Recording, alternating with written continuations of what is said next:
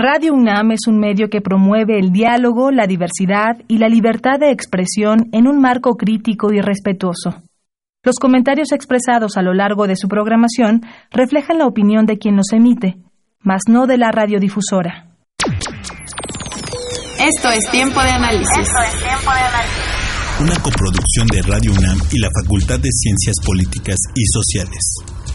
Tiempo de Análisis. Política, debate, cultura, sociedad, economía, periodismo, movimientos sociales. Opina, debate, discute, analiza. Tiempo de Análisis. Un espacio donde con tu voz construyes el debate.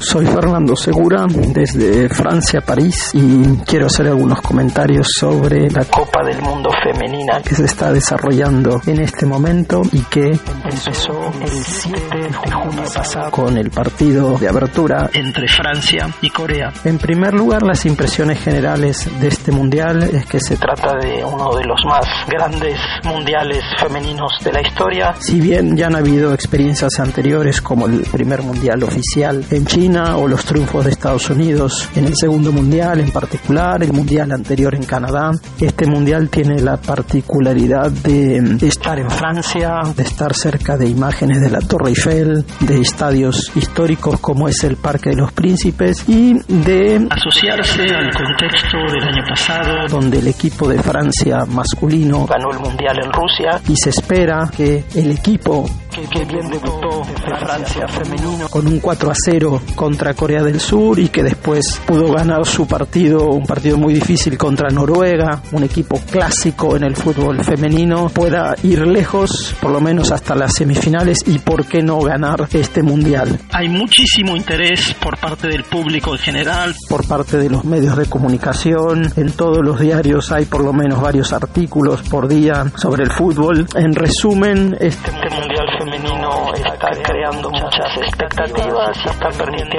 que la mujer conquiste un espacio que hasta hace pocas, ni siquiera décadas, sino que diríamos pocos años, estaba muy reservado al, al mundo masculino. Esto lo digo tanto en la prensa como en el propio público que acostumbra a ver fútbol. Inclusive este mundial permite que público que tal vez no tenga el hábito de ver fútbol masculino se acerque y de alguna manera le encuentre a este nuevo fútbol femenino. Mi nombre es Fernando Segura Trejo, soy sociólogo del deporte y es momento de Tiempo de Análisis.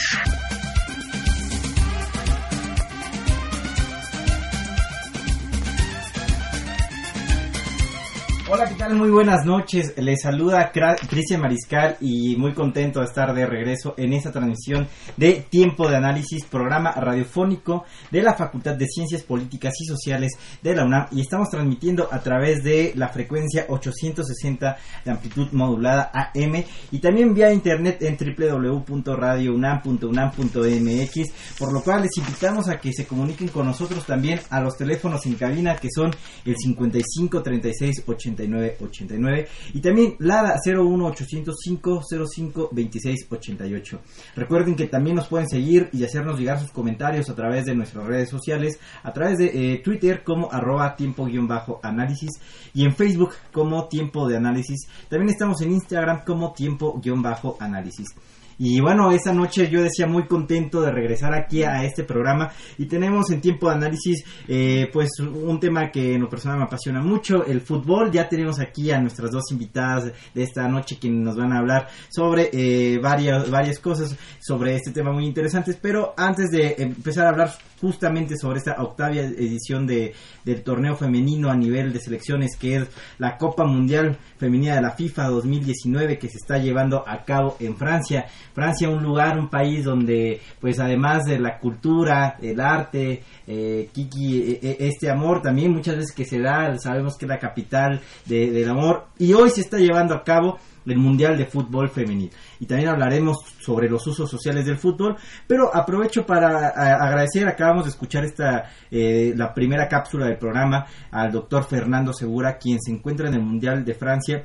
Él es doctor en Sociología por la Escuela de Altos Estudios en Ciencias Sociales de París e investiga sobre temas de fútbol y sociedad en diferentes países como Argentina, Brasil, Francia, Inglaterra y México en particular. Y bueno, pues procedo a, invita- a presentar a nuestras invitadas de esta noche, y aquí estamos con nosotros Adriana Elizabeth Islas Govea, quien es investigadora en el ámbito deportivo. Es maestra en Historia Internacional por el Centro de Investigación y Docencia Económicas y licenciada en Sociología por la UNAM. Sus temas de investigación giran en torno a la participación de las mujeres en el deporte y los usos sociales del fútbol. Ha asistido como investigadora a los festivales de fútbol social Homeless World Cup eh, México dos mil doce, a Football for Hope Río de Janeiro dos mil catorce y Festival FIFA Foundation Moscú dos mil dieciocho. Ha realizado proyectos de investigación con autorización de la FEMEXFUT y de la FIFA sobre selecciones nacionales femeninas y los usos sociales de fútbol. Bienvenida, Adriana, qué gusto tenerte aquí.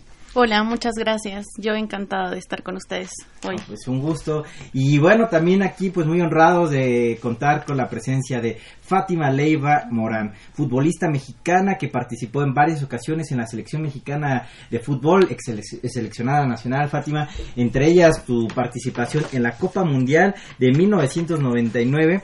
Y fuiste jugadora de la Indiana F C en Estados Unidos, en la, con el cual te coronaste como campeona de liga y de copa. En dos mil dieciocho firmaste con el club Zvezda de Rusia, ¿se pronuncia así? Zvezda. Zvezda, muy bien.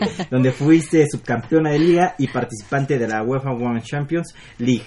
En el dos mil doce te integraste al, al club F C Shurky, también de Rusia, y, jue, y actualmente juegas, bueno, jugaste en, juegas en él por dos años. Así es. Eh, también te coronaste como campeona de la temporada de invierno y volviste a participar en la UEFA Women's Champions League. Actualmente eh, eres directora deportiva en San Martín Texmelucan, Puebla.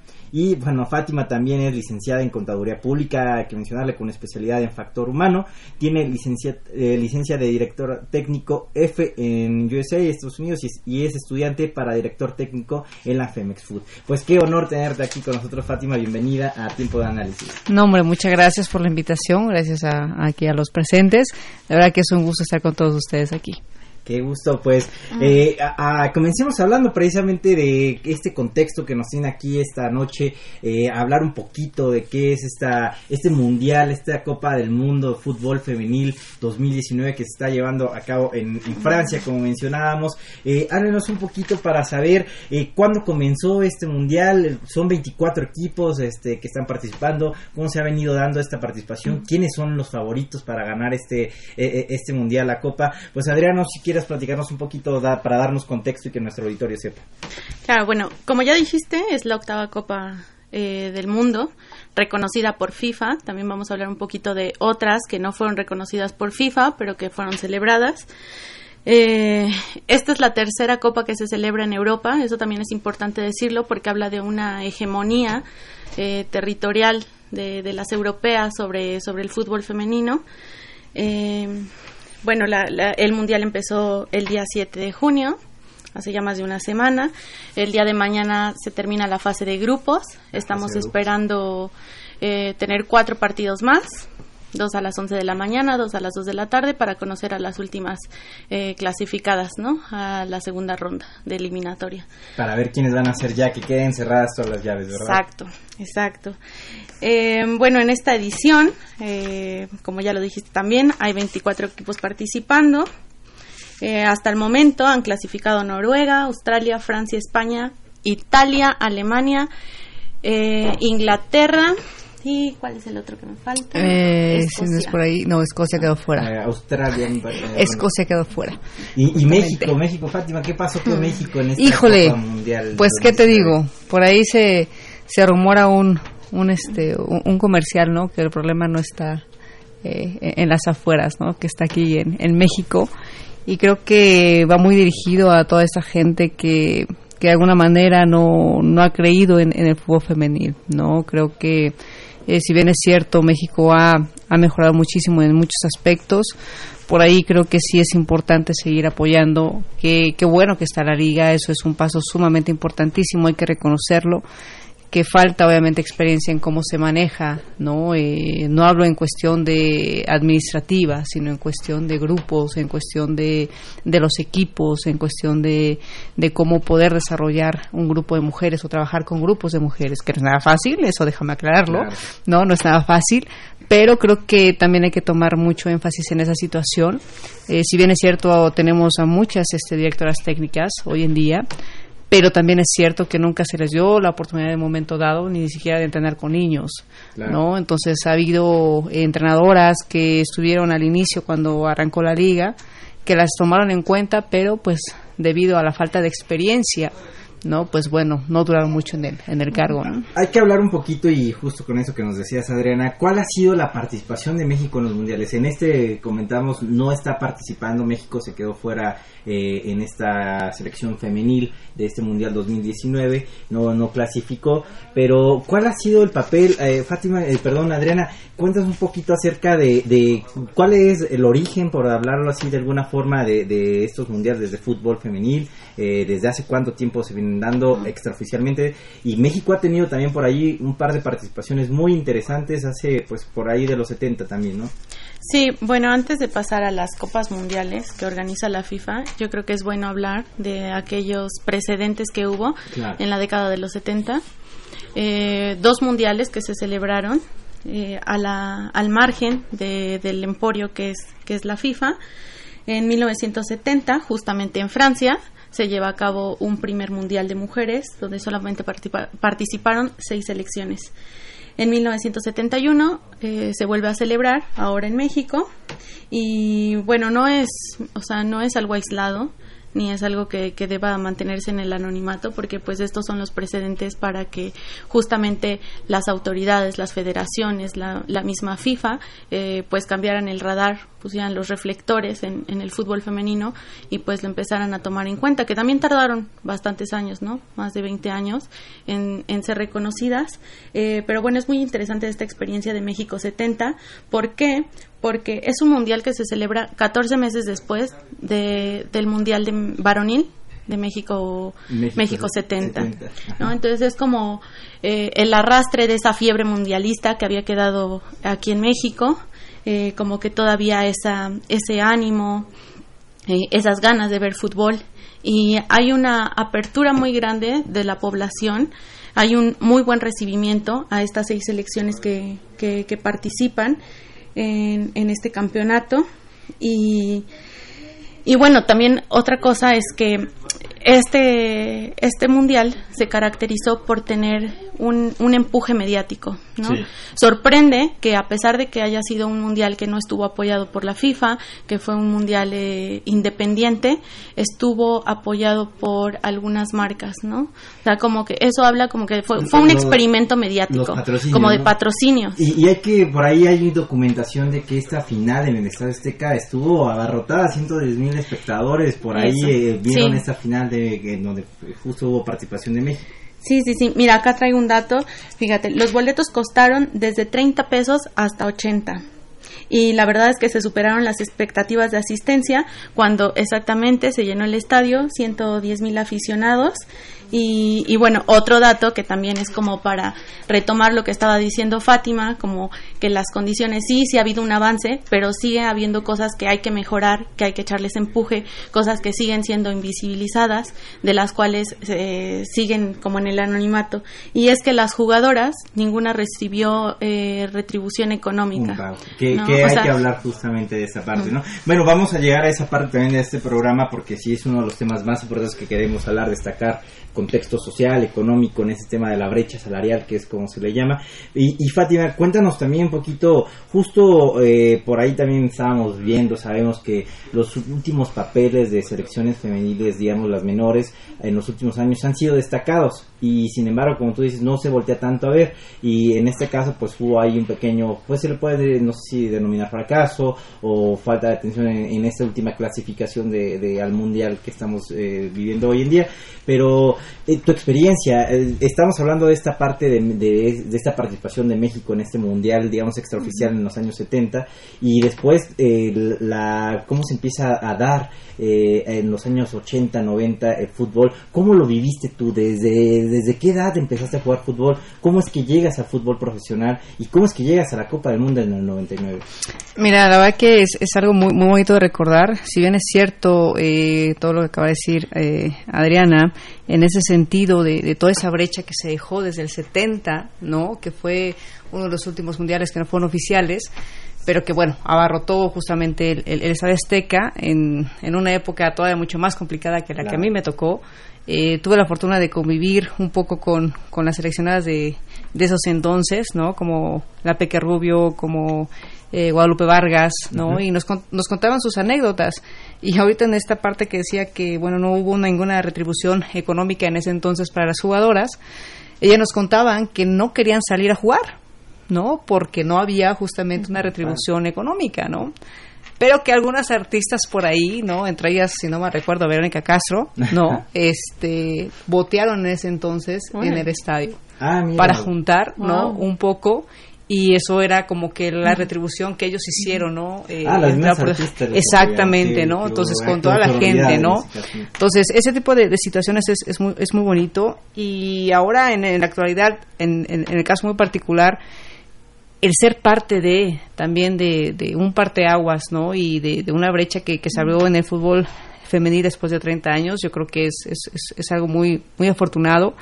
En mi caso, pues me tocó justamente lidiar con, con esa situación, ¿no? De, de, del machismo desde pequeñitos, ¿no? Donde a ti no te hago caso porque pues, eres niña y este es un juego para hombres, ¿no? Entonces, siempre hubo como esa marginación, ¿no? Y, y fue bastante complicado.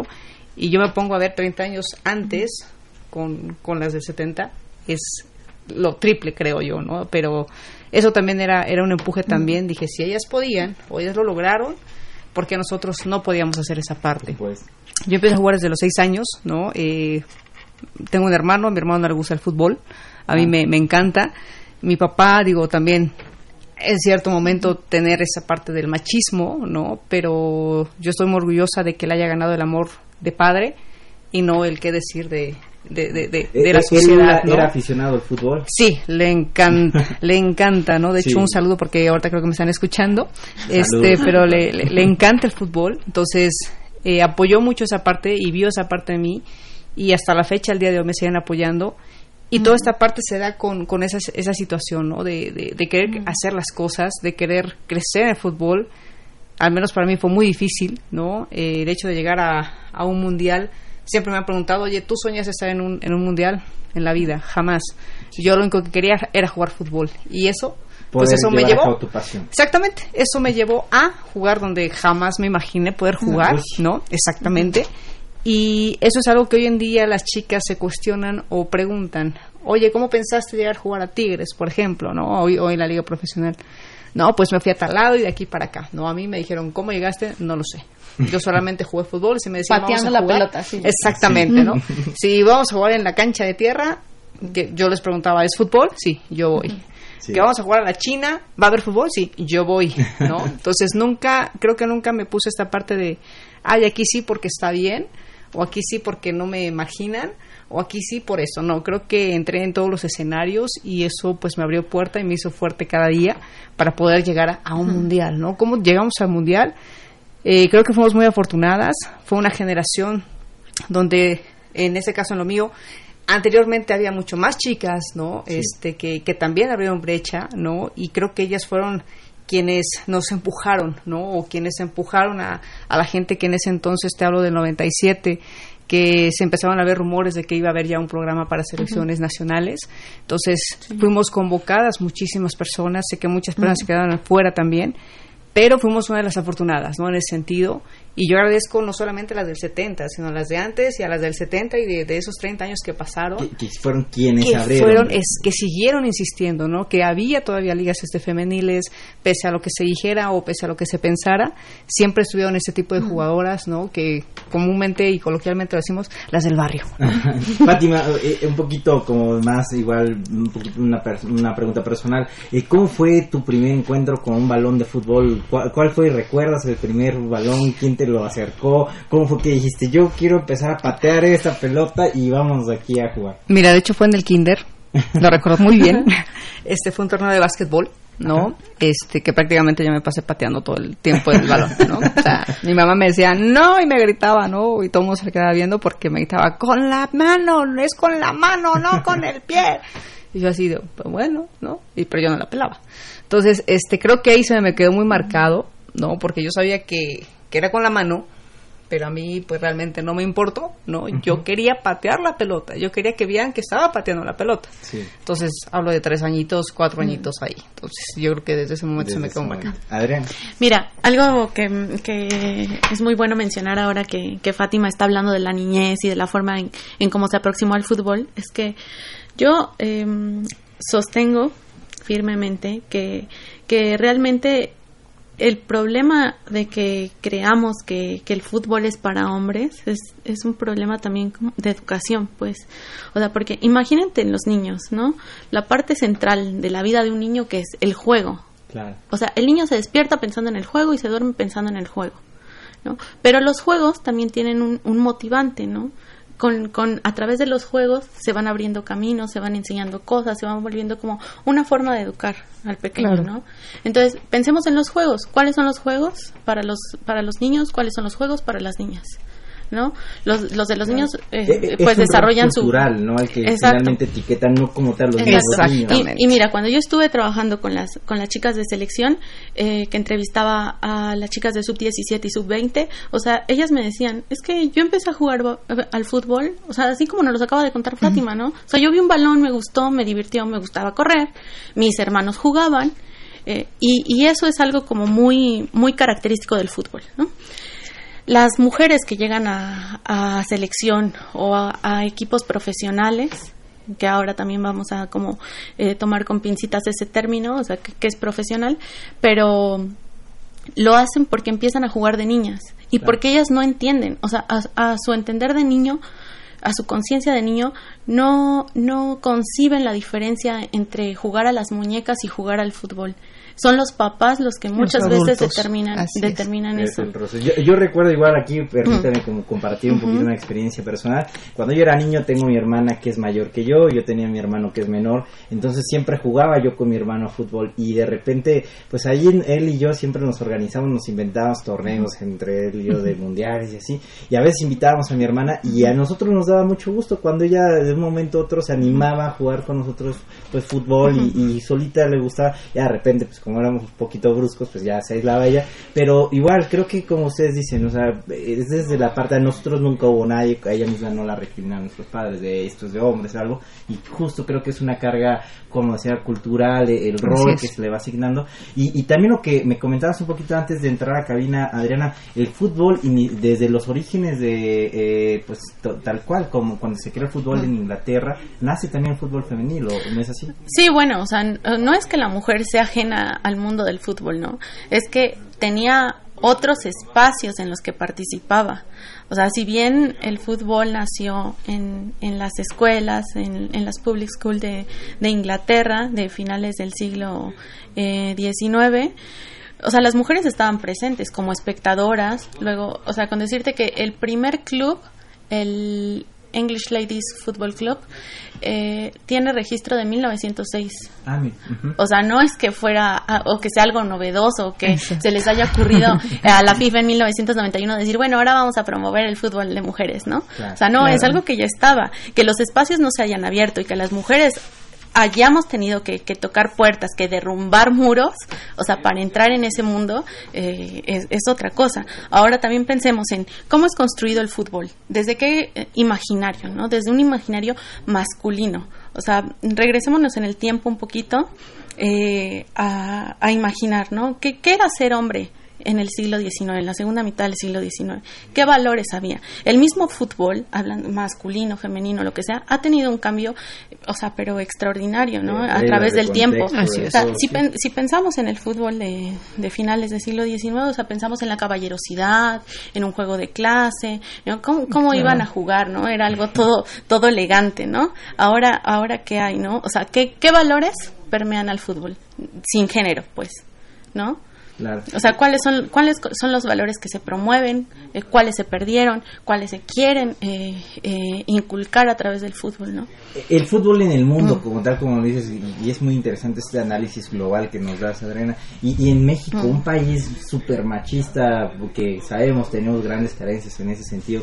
Fátima, desde niña, ¿cómo lo empiezas a ver tú? Eh, ¿Recibiste, tuviste de alguna forma una convivencia donde pues tus mismos amiguitos, compañeros, te, te integraban a, al fútbol o también te excluían? ¿Cómo fue desde ese, en ese sentido, esa parte? Eh, básicamente creo que hasta la fecha se da en, en algunos estados también de, de nuestro país, eh, llegan a vivir este tipo de situaciones donde hoy en día creo que son más incluyentes los los pequeños, ¿no? Pero también hay chicos y, y, y personajes, ¿no? que que también son muy excluyentes, ¿no? Y, y son muy marcados y son muy duros, y eso evidentemente evita, ¿no? y, y hace que, que que la mujer en este caso que, que gusta por este deporte pues diga, híjole, no, pues yo no no me gusta el fútbol o no quiero porque me están recriminando o me están atacando, ¿no?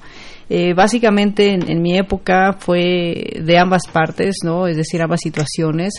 Algunos me incluían porque sabían que jugaba bien, ¿no? Uh-huh. Entonces, por eso es que te incluían, ¿no? Y otros que pues desconocían prácticamente y que al final, aunque jugaras bien, pues no, porque eras una niña, ¿no? Y la problemática, coincido muchísimo de ese tipo de situaciones con, con Adriana, no viene del niño. No, el niño, si tú lo ves desde pequeño, el niño no tiene malicia, no tiene maldad, no no sabe qué es eso, ¿no? Él, él no sabe si está bien, si está mal, ¿no? Él no sabe qué es para niños, qué es para niñas, ¿no? Entonces, eh, creo que aquí los, los adultos juegan el papel más importante en ese desarrollo y en ese cambio de, de, de, de, de pensamiento, ¿no? De, de actitud. Y en mi caso, pues, yo tenía puros primos, todos eran hombres, sí, ¿no? Entonces, eh, yo se las ponía muy fácil. Yo les decía, o juega, o dejen que juegue con ustedes fútbol, o juega con ustedes, este, conmigo muñecas. Entonces me decía, no, pues no te preocupes, jugamos fútbol, ¿no? Esa era esa parte, ¿no? Pero sí, la verdad que era, era muy, muy, muy duro porque había niños que eran muy hirientes, ¿no? En ese sentido. Pero yo, digo, me considero muy afortunada de haber vivido toda esa época porque más allá de, de volverme una chica tímida, ¿no? O, o que no quisiera seguir por, por ese tipo de situaciones, fue todo lo contrario, ¿no? Les demostraba y, y por supuesto, porque también aquí es importante el apoyo de los padres, claro, es muy, muy importante, y justamente eso también me fortalecía, ¿no? Me decía, papá, tú juega y enseñales, ¿no? Pues un, un mensaje muy importante justo para los padres, como lo dices, pues especialmente como sociedad, ¿no? Y justo yo les decía hace un momento, les compartí esa experiencia con mi hermana, yo les decía, pon la radio, van a hablar de fútbol, y mi sobrina, mi sobrina tiene una, una sobrina pequeña, le pongo una, le escuché, y igual le gusta mucho, claro, eh, el, la pelota, el, el fútbol, y bueno, es un mensaje interesante para que empezamos a hacer justo esta reflexión de la integración, la inclusión, que no hay como tal rol de género, es un deporte. Y bueno, también vamos a hablar ahorita de esa parte, ¿no? Que tanto el fútbol es un deporte, es un negocio, esta parte que nos decías, Adriana, sobre qué tan profesionales, vamos a ver hacia dónde. Pero vamos a hacer una pequeña eh, pausa, vamos a, a escuchar esta segunda cápsula que tenemos esta noche para compartir acerca de este tema que estamos platicando, el fútbol femenil en, en México y en el mundo.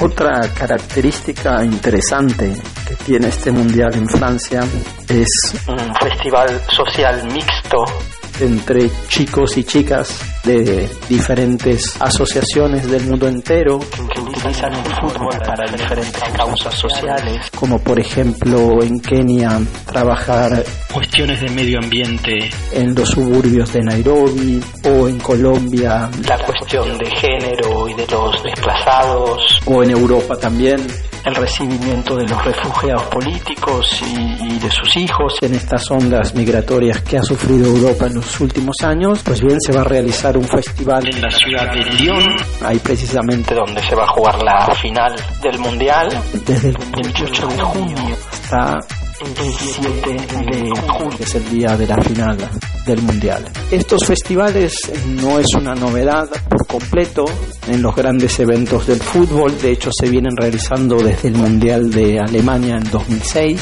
se realizan a través de la red internacional de Street Football World, en español es decir, fútbol de calle, que reúne hoy en día más de noventa o cien asociaciones, según Hay algunas que están directamente afiliadas y otras que son, digamos, amigas de, de la red. Pues bien, este año la temática lógicamente va a ser el tema del empoderamiento femenino. Se van a realizar eh, no solo ejercicios de fútbol, sino toda una serie de talleres para los chicos y las chicas que llegan unos días antes del festival, y después hay un festival que se juega en una forma de fútbol en tres tiempos, en la cual en el primer tiempo se debaten las reglas de comportamiento y las reglas técnicas que se van a usar. En el segundo tiempo se juega, porque finalmente esto no se trata de un fútbol competitivo, sino de, de un juego en el cual no hay árbitro y los propios participantes tienen que regular las interacciones. En un tercer tiempo, con la ayuda de mediadores, no siempre es fácil, pero bueno, se debaten y se otorgan los puntos en función de los goles concedidos y sobre todo de el cumplimiento de las reglas de, digamos, del fair play y de los comportamientos. Hay diferentes criterios que se usan. Puede suceder, por ejemplo, que un equipo que ganó dos a uno o tres a uno termine perdiendo por la atribución negativa de puntos en el comportamiento. Es todo un desafío para los participantes, pero esto va mucho más allá del fútbol. Lo que enseña es a, a debatir, a expresar opiniones, a aceptar diferencias. Y justamente este año se va a tocar la cuestión de género y el empoderamiento de las mujeres como temática central. Hoy por hoy la tendencia del fútbol social, lo del fútbol para el desarrollo social, es hacer de, de este juego un espacio mixto entre hombres y mujeres. Ahí su potencialidad, ahí su originalidad. Desde el Mundial Femenino en Francia, soy Fernando Segura y continúa escuchando Tiempo de Análisis.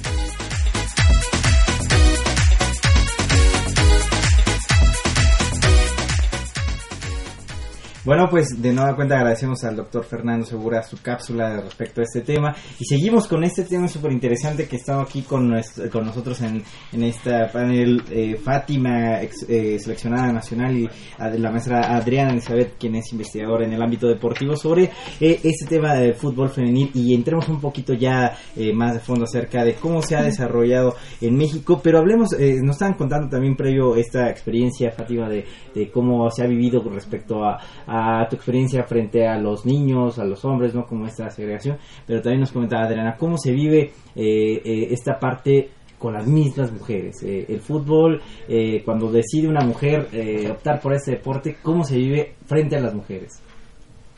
Híjole, ahí ahí viene, ¿quién dijo? Ahí viene lo bueno. Este, realmente también es complicado, ¿no? Y, y vuelvo y, y repito, ¿no? Es, es parte de, de, de una cultura, es parte de educación, es parte de... De, de valores, ¿no? Por ahí decían, híjole, ¿por qué se da el machismo? A veces uno dice, bueno, porque el papá, ¿no? Es el, no, desafortunadamente eso también lo promueve la mamá, porque desde ahí empezamos a hacer, esto no lo hagas, hijo, esto es para hombres y esto es para mujeres, ¿no? Entonces, ¿quién está en casa? Mamá, ¿no? Entonces, creo que, que es algo muy importante, y entre nosotros como mujeres también, ¿no? Hay muchas, muchas mujeres que... que yo veo, ¿no? Yo me pongo, me siento en la tele y veo que están en el estadio ahí con los hombres, ¿no? Y súper padre, y gritan. Y dices, hay partido de mujeres y ahí va. O sea, ni, ni nosotras nos apoyamos en el mismo género, ¿no? Entonces es un poquito complicado, pero va en base también al desconocimiento de, de, de ciertas situaciones, ¿no? De cómo ha venido desarrollándose el fútbol femenil, ¿no? Por muchísimos temas que también eh, envuelve eh, esa disciplina, pero que pues bueno, también la difusión que, que no se le ha dado como, como debiera, y yo creo que más adelante se tocará el, el tema, ¿no? En base a todo lo que se ha desarrollado con la Liga Profesional Femenil y a lo que significa ser profesional, ¿no? Claro. Creo que es un tema muy importante. Adriana, Mira, ese contexto de mujer, una mujer en fútbol. Ah, me gustaría agregar a lo que dijo Fátima ya. Eh, bueno, primero retomo el comentario que les había hecho antes de la cápsula, ¿sí? De cómo es concebido el, el mundo del fútbol, desde qué valores, desde qué imaginario, y bueno, pensar que en esa dicotomía que se que se plantea entre lo femenino y lo masculino, eh, bueno, entonces, ¿dónde queda la mujer futbolista? Que el fútbol quiere, retoma valores, retoma características de lo masculino, entonces, por lo tanto, se cataloga como una actividad de hombres. Pero ¿qué pasa cuando una mujer quiere hacer una actividad que tiene características varoniles, por ejemplo? Entonces, ¿dónde queda esa mujer, no? Porque entonces no tiene características del mundo femenino, pero tampoco sí. es un hombre. Entonces queda como en el limbo, pues, ¿no? O sea, como, como se le mar- tiene una doble marginación. Una doble, sí, Ajá. claro, segregación. Me explico, porque por un lado no es una mujer normal, bajo los cánones de belleza, yeah. ¿no? O sea, se le ve como, como anormal, se le margina, se le estigmatiza, sí. ¿no? Y, y por otro lado se le rechaza, porque lo que ella quiere practicar, lo que ella quiere hacer, no es bien visto ni por uno ni por otro, ni por otro mundo, ¿no? Entonces también como puntualizar eso, que ha sido una doble lucha. Bueno, y hay, y hay que mencionarlo también, el fútbol, soccer, el rol de la mujer eh, ha sido hasta eso de forma pues un poco más neutral que otros deportes donde básicamente explotan también la imagen de la mujer. O sea, sí se da, por ejemplo, la apertura, ¿no? Vemos, por ejemplo, algunos por mencionar como voleibol, este, es más, hay hasta algunas ligas de fútbol americano donde vemos todo el injury, ¿no? Eh, donde sí se le permite como que hay feminidad, que muestra, pero de alguna forma también se explota la imagen, que, que como que es de, practica deporte, pero muy el cuerpo, ¿no? Que finalmente es una parte de objetivizar también a la mujer, y el soccer de alguna forma pues se ha dedicado más en ese uh-huh. sentido como pues a mostrar el talento, ¿no? En ese caso sí a, a hacerlo más en la parte deportiva, pero tienes razón. Mira, ahí yo quiero ahí yo quiero comentar algo. En algún momento el entonces presidente de la FIFA, el brasileño João Havelange, eh, quiso que las mujeres que practicaran fútbol llevaran shorts más cortos y blusas más entalladas. Ah, sí, sí. ¿No? Entonces, ajá, entonces eso fue como toda una polémica porque, pues no, ¿no? O sea, eh, mercantilizaba a la mujer o claro. eh, exponía como sus atributos de belleza, ¿no? Demeritaba lo, lo deportivo. Eh, sin embargo, yo veo que al menos en este mundial o en estos últimos años ha habido una fuerte campaña. O sea, no, no es que... Bueno, sí se lo valoro a la FIFA. No sé qué vaya, qué resultado vaya a tener. Eh, habría que seguirlo de cerca. Pero desde hace unos años ha eh, lanzado un plan estratégico para eh, promover el desarrollo del fútbol femenino, claro. ¿no? Eh, pero bajo unos estándares más deportivos y, y menos... Eh, como promotores de, de la belleza femenina, ¿no? Eh, hace algunos años teníamos el problema de que quiénes eran las que conducían los, los programas deportivos, de qué se hablaba de las futbolistas, ¿no? Lo, los reportajes siempre eran las diez futbolistas más bonitas del mundial, ¿no? O sea, belleza, belleza, claro. belleza, ¿no? O sea, claro, como dejando sí. lo deportivo pues, de lado. Pero yo veo en esta en este mundial de Francia Francia dos mil diecinueve, y he seguido como las campañas de algunos clubes, sobre todo europeos, este el Barcelona, los clubes ingleses, el Manchester, eh, que están tratando de hacer campañas más incluyentes, más eh, no, no nada más del fútbol femenino, como de un fútbol sin género, claro. como para a, eh, compensar la balanza entre entre uno y otra entre una y otra categoría. Eh, sin embargo, no sé si en México ya hayamos llegado a ese punto, eh, cómo nos encontremos, a mí me parece que no, ¿no?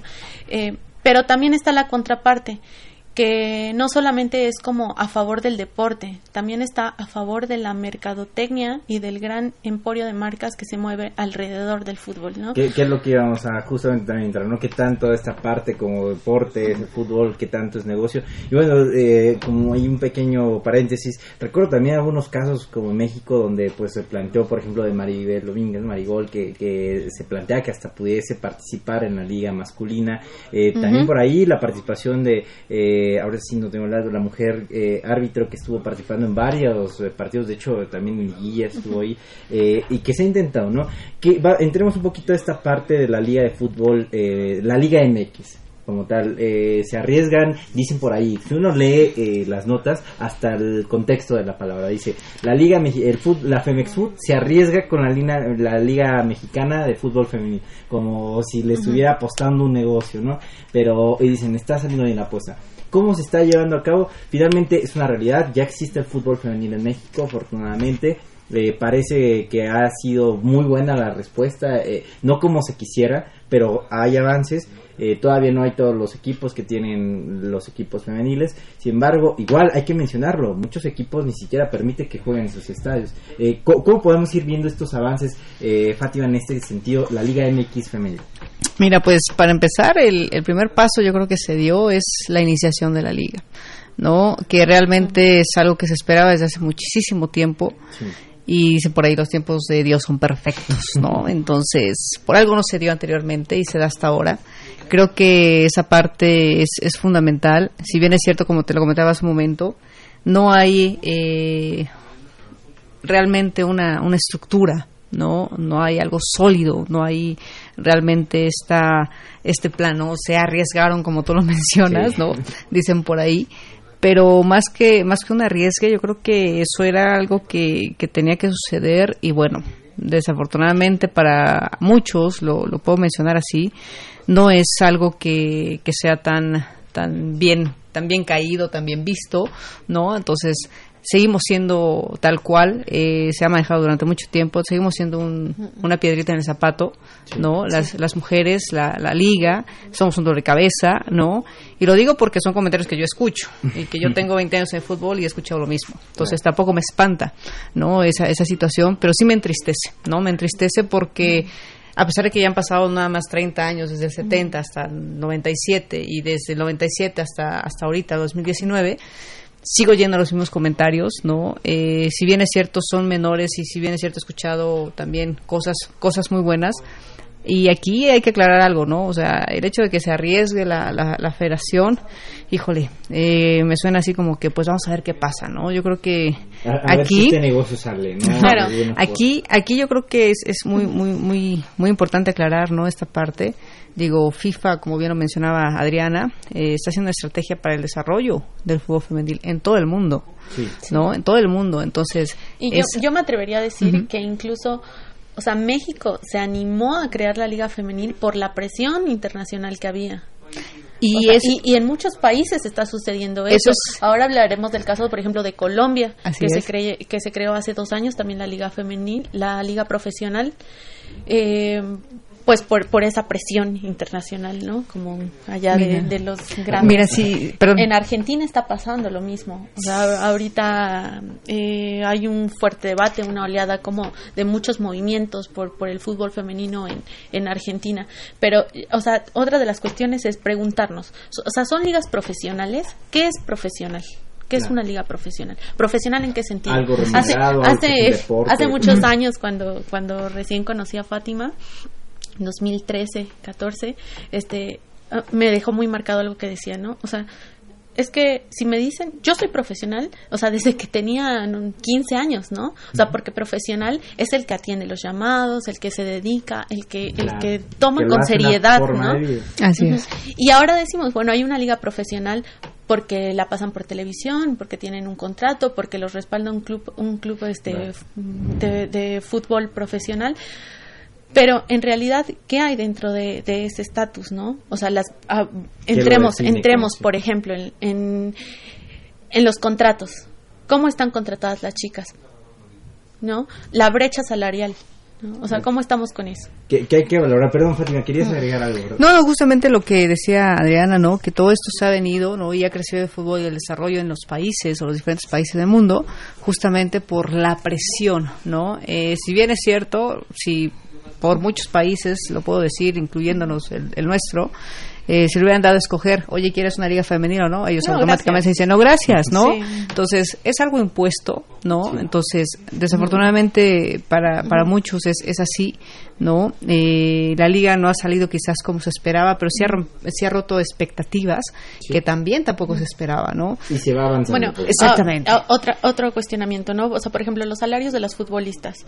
Porque no hay dinero, porque no está siendo un negocio rentable. O sea, también hay muchos Hablemos, muchas marcas ah, que ya están entrando a los ah, patrocinios. Hablemos justamente de eso. Uno de los argumentos como más, no. eh, eh, pues, por ahí controvertidos que llegan a surgir en torno a la brecha salarial dentro mm. de un deporte, especialmente cuando se separa, ¿no? Una liga masculina, femenil.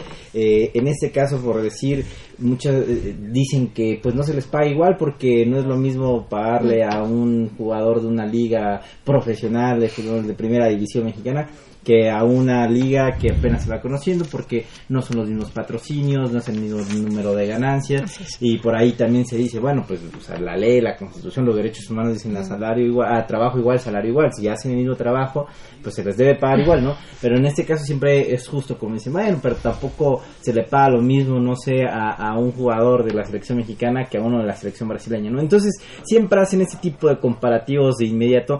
¿Qué pasa? ¿Cómo debemos empezar a tomar en cuenta este enfoque de, del salario de una futbolista profesional a, a, a, con estas excepciones que estamos viendo, Adriana? Pues yo diría que con igualdad, ¿no? Están desarrollando la, la misma profesión. O sea, y, y el tema de la brecha salarial no es nada más del fútbol, es en todos los ámbitos, ¿no? O sea, sigue habiendo una brecha salarial entre hombres y mujeres, que en el fútbol sea más evidente, porque los salarios de los futbolistas hombres son, o sea, estratosféricos, es muy diferente. Acá traigo unos datos, por ejemplo. Eh, de acuerdo al tabulador de los salarios mínimos de la Secretaría del Trabajo, las jugadoras de la Liga M X ganan en promedio ciento veintiún pesos al día. Al día. Eso da un salario al mes de tres mil seiscientos cuarenta y tres pesos. ¿Para qué te alcanza? O sea, salario tres mil seiscientos cuarenta y tres pesos. ¿Cuánto, cuánto cuestan unos, unos botines de fútbol, Fátima? Híjole, dependiendo de la marca, los, sí. los más los más económicos no, por ahí firma. ¿Eh? No, de, de, de hecho por ahí este pues los los más que yo recomiendo son Copa Mundial y este Mizuno, ya está. No hay más. No hay más, son los guantes. Eh, abonando un poquito eso y, y aprovechando tu experiencia personal, ¿a qué edad o en qué momento tuviste como tal tu primera remuneración? remuneración eh, como de servir por, por talento, es decir, por ganar como tal como una jugadora profesional en esta acepción del término? Mira, como jugadora profesional, y eso tampoco lo era profesional porque uh-huh. participamos en la liga W P S L, que es la Women's Soccer League Premier en Estados Unidos, fue en el dos mil cinco. No, en el dos mil cinco claro, con el club F C Indiana, todavía. Totalmente. Eh, estando como jugadora de selección nacional, solamente algunas, no todas, y eso sí ganábamos una clasificatoria, que en ese entonces fue la clasificatoria del noventa y nueve, eh, se nos otorgaba una beca, ¿no? Una beca por parte de, de CONADE, sí. que era en ese entonces de mil quinientos pesos, si no me recuerdo. Mensuales. ¿No? Mensuales, ¿no? Entonces, mm. éramos también millonarios, ¿no? Sí. Bueno, o sea, es, ya estamos no. este, Está, evidenciando ya estamos, las o sea, cantidades. Como que las cantidades, ¿no? Pero, pero fíjate que, que esta parte de lo que comenta eh, Adriana es, es, es muy importante, ¿no? Eh, hoy en día el hecho del tema ser profesionalista o, o ser profesional en, en el fútbol es, o sea, significa, el ser profesional significa recibir una remuneración por lo que haces, ¿no? Entonces, eh, alguna vez por ahí, y fue un tema, a, a, no a discusión, pero sí a un poco de desacuerdo, ¿no? Eh, que nos decía nuestro entrenador en ese entonces, ¿no? Este, ustedes no tienen interés de estar aquí, y nosotros, wow, perdón. O sea, perdón, sí, o sea, perdón, ¿no? O sea, no tenemos interés, a nosotros nos dan un peso, nosotros venimos aquí y nos pagamos nuestros pasajes y nos Eso. pagamos para venir a entrenar, entonces usted no puede venir a decirnos que no hay interés por parte de nosotras, ¿no? Entonces, si fuera por interés, pues nadie hubiera estado en ese entonces, ¿verdad? Claro. O sea, no había selección nacional, pero bueno, ¿no? Entre eso, muchísimas cosas. Y yo creo que eh, el, el hecho de, de igualar los, los salarios en, en, hoy en día en una liga profesional femenil, la verdad es que están, híjole, eh, en situaciones muy, muy distintas, ¿no? La mayoría de las jugadoras, porque tenemos un ejemplo, el equipo de Tigres, ¿no? Femenil, sí. son las jugadoras que más les paga, ¿no? Eh, en cuanto a balancear otros equipos, ¿no? Monterrey, ¿no? Eh, en ese sentido. Y volvemos al tema, ¿no? ¿Qué es ser profesional?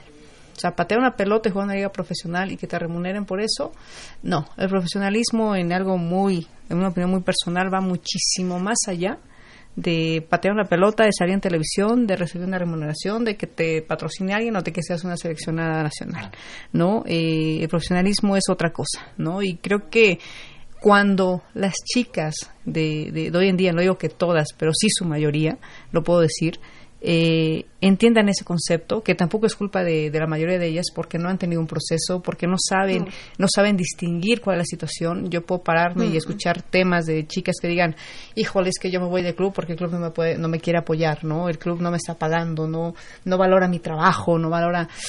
Yo creo que el gran es motivante que, que encuentran las futbolistas siempre es el amor al fútbol, o sea, el balón el balón es el que lo que las mantiene ahí, ¿no? A mí me ha tocado en algunas entrevistas, o sea, las chicas dicen, es que o, bueno, me llegaron a comentar, ¿no? O sea, más que ser seleccionada nacional y el orgullo de representar a mi país, o sea, es, aquí tengo un grupo de amigas, me divierto en lo que hago, o sea, como... La pasión por el fútbol. Exacto, tal, exacto, ¿no? El fútbol es el motor, como claro. Como lo compartes, sí. Fátima, a mí se me hace muy interesante, mm. porque justo a, desde el inicio del programa tú comenzaste, pues, agradeciendo a esas mujeres que abrieron esta, que fueron abriendo brecha como tal, claro. eh, que fueron dando oportunidad a que pues, posteriormente mujeres como tú en su momento pudiesen empezar a tener estas oportunidades también, y que hoy en día, como dices, eh, parece ser que a lo mejor las nuevas futbolistas están aisladas de esto, no no se dan cuenta de, de todo el camino que viene empujando desde atrás, y que ahora se puede ver como los vicios en todo deporte, no, ah, pues simplemente vámonos por el salario, el pago,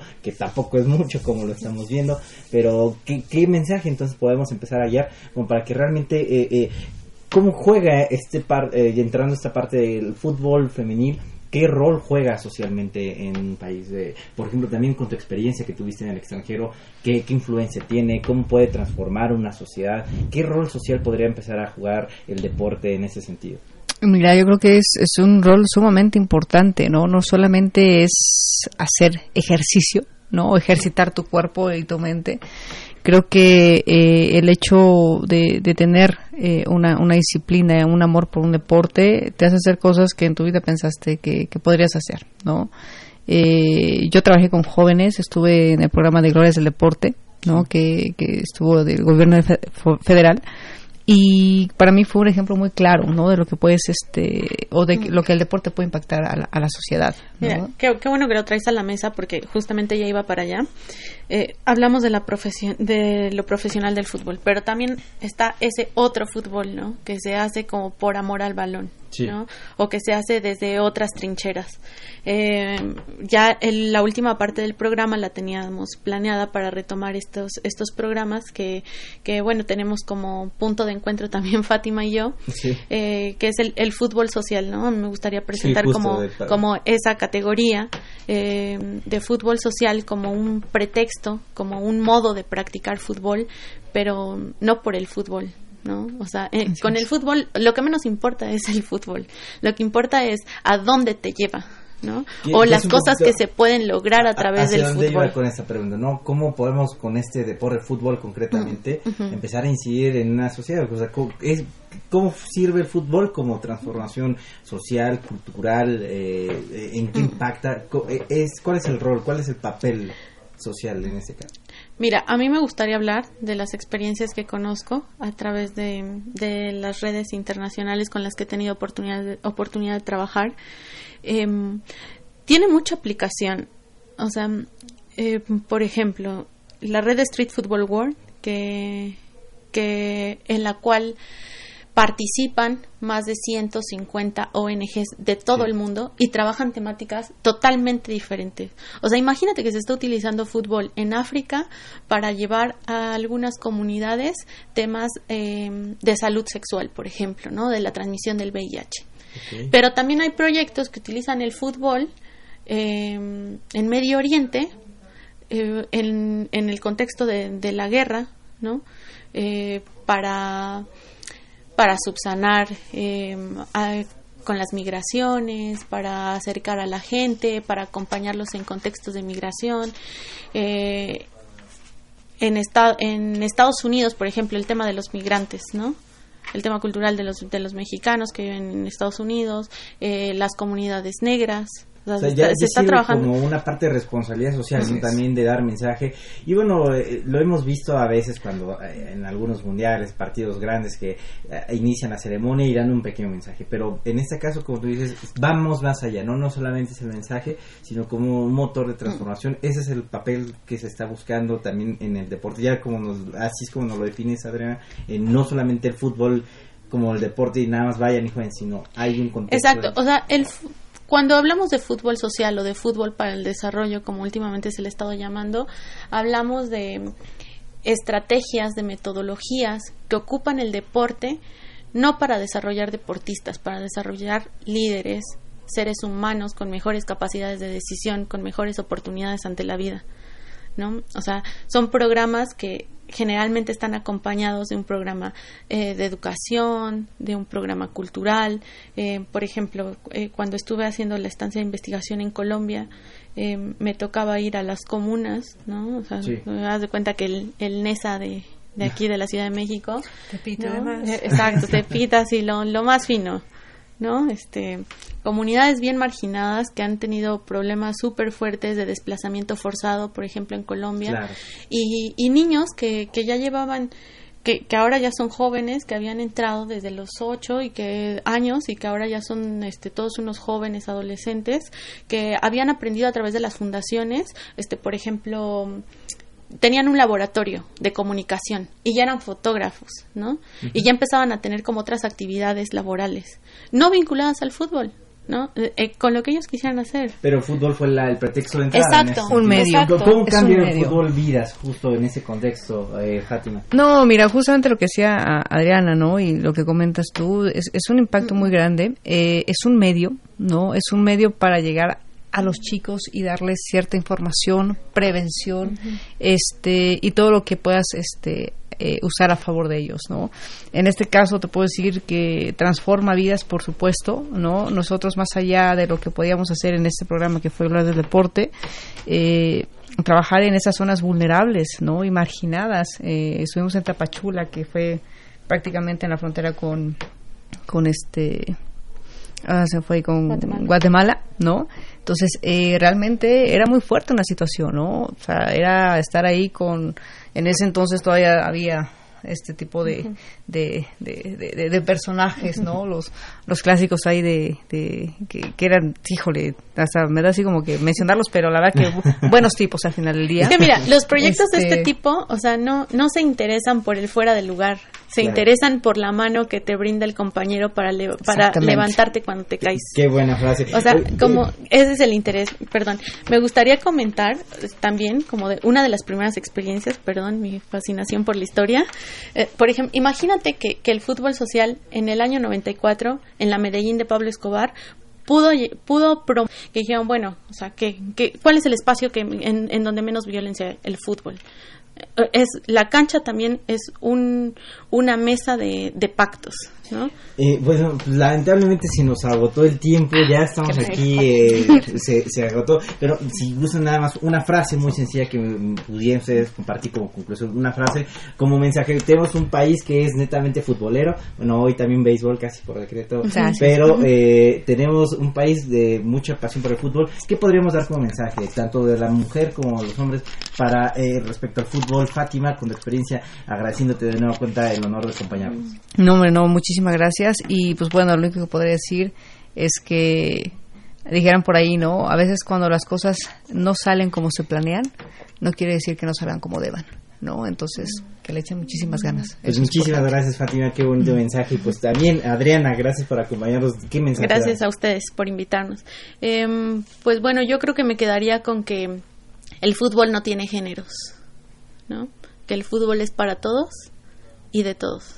Y lo podemos seguir construyendo, ¿no? Pero y, por y deconstruyendo también, como ponemos ahí sí. con las feminidades. Bueno, pues les agradezco mucho. También quiero hacer un agradecimiento especial que a, a Ana Rodríguez Alavés, quien participó en la producción de este programa como enlace con mm. nuestras invitadas esta noche. Gracias por sintonizarnos. Síganos vía Twitter en arroba Tiempo Análisis, en Facebook como Tiempo de Análisis e Instagram como Tiempo-Análisis.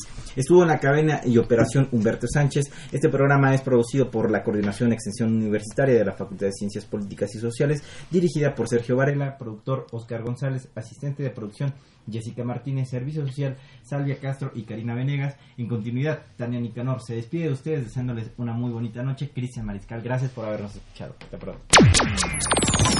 Esto fue Tiempo de Análisis, una coproducción de Radio UNAM y la Facultad de Ciencias Políticas y Sociales. Tiempo de Análisis. Política, debate, cultura, sociedad, economía, periodismo, movimientos sociales. Opina, debate, discute, analiza. Tiempo de Análisis. Un espacio donde con tu voz construyes el debate.